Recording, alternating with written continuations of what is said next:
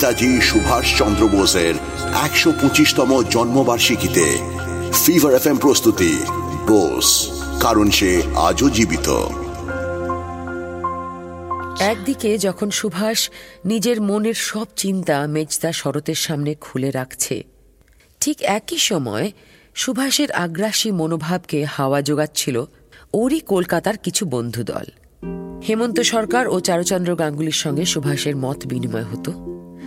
এখানেও সেই চিঠি মারফত। আর সেই সব আদান প্রদানের মধ্যেই সুপ্ত থাকত ফেটে পড়ার অপেক্ষায় থাকা আগ্নেয়গিরি। তুই আইসিএস পেও ছেড়ে দিতে চাইলে বাবা অসম্ভব রুষ্ট হবেন। কষ্ট পাবেন এটা যেমন ঠিক আবার এটাও তো দেখতে হবে যে অশ্রদ্ধা নিয়ে কোনো কাজ করলে সেটা কখনোই সফল হয় না। তা থেকে ভালো হয় না সুভাষ। ভেতরটা কুড়ে খুঁড়ে খাচ্ছে বলেই তো আমি তোমায় সব খুলে বলছি দাদা। আমি অনেক ভেবেছি। আমি এটা করতে পারব না। সুভাষ তুই কিছুতেই এই কাজ করবি না। আমরা আছি তোর সঙ্গে। হ্যাঁ সুভাষ।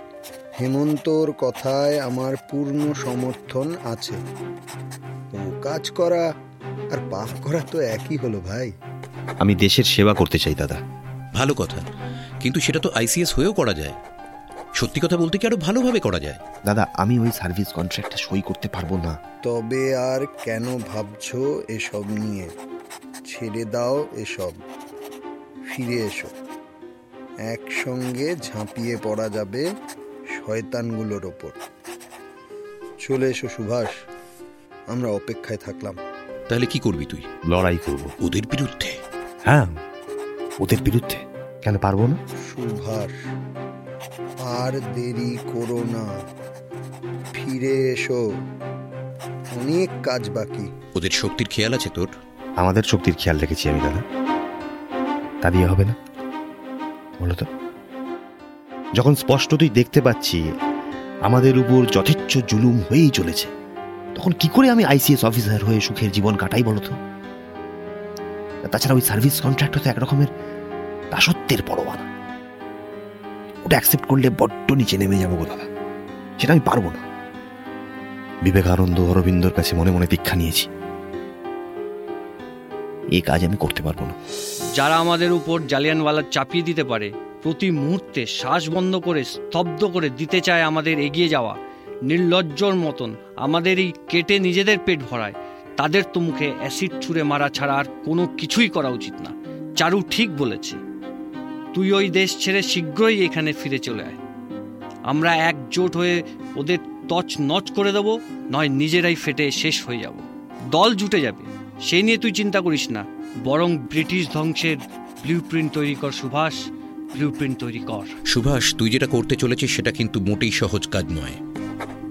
চোখের পাতা এক করারও হয়তো সুযোগ থাকবে না দিনের পর দিন। জালিয়ানওয়ালাবাগের কথা ভাবলে এমনিতেই তো ঘুম ছুটে যায়। চোখের পাতা এক না হয়ে যদি কিছু কাজের কাজ হয়। হোক, আমি জানি দাদা। আমার জন্য এই বসু পরিবারে অনেক ঝড় উঠেছে। অনেক বেকায়দার মধ্যে পড়েছো তোমরা। কিন্তু দাদা, তোমার কাছে আমার একটাই আর্থি। আমায় যেতে দাও। ব্লুপ্রিন্ট যে মনে মনে এরা তৈরি করেই ফেলেছিল, তা তো স্পষ্ট ছিল। শুধু অপেক্ষা ফেটে পড়ার।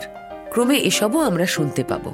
কিন্তু এই নিরন্তর চিঠি চালাচালির দরুন সুভাষের নিজের অস্থির মনকে ধীরে ধীরে গুছিয়ে নেওয়ার সুযোগ পেল সুভাষ। সবকিছু ভেবে চিনতে একটা সিদ্ধান্তে পৌঁছল। কি সে সিদ্ধান্ত? এরপরে সুভাষ কোন পদক্ষেপ নেবে? আমরা শুনি আগামী পর্বে।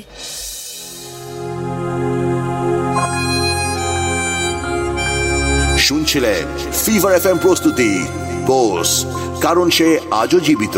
অভিনয়ে প্রয়াত সৌমিত্র চট্টোপাধ্যায়, ঋত্বিক চক্রবর্তী শিলাজিৎ মজুমদার, রজতাভ দত্ত, বিশ্বজিৎ চক্রবর্তী আর নারেশনে রূপা গাঙ্গুলি আপনি শুনছেন এইচ টি স্মার্ট কাস্ট আর এটি ফিভার এফ এম এর প্রোডাকশন স্মার্ট কাস্ট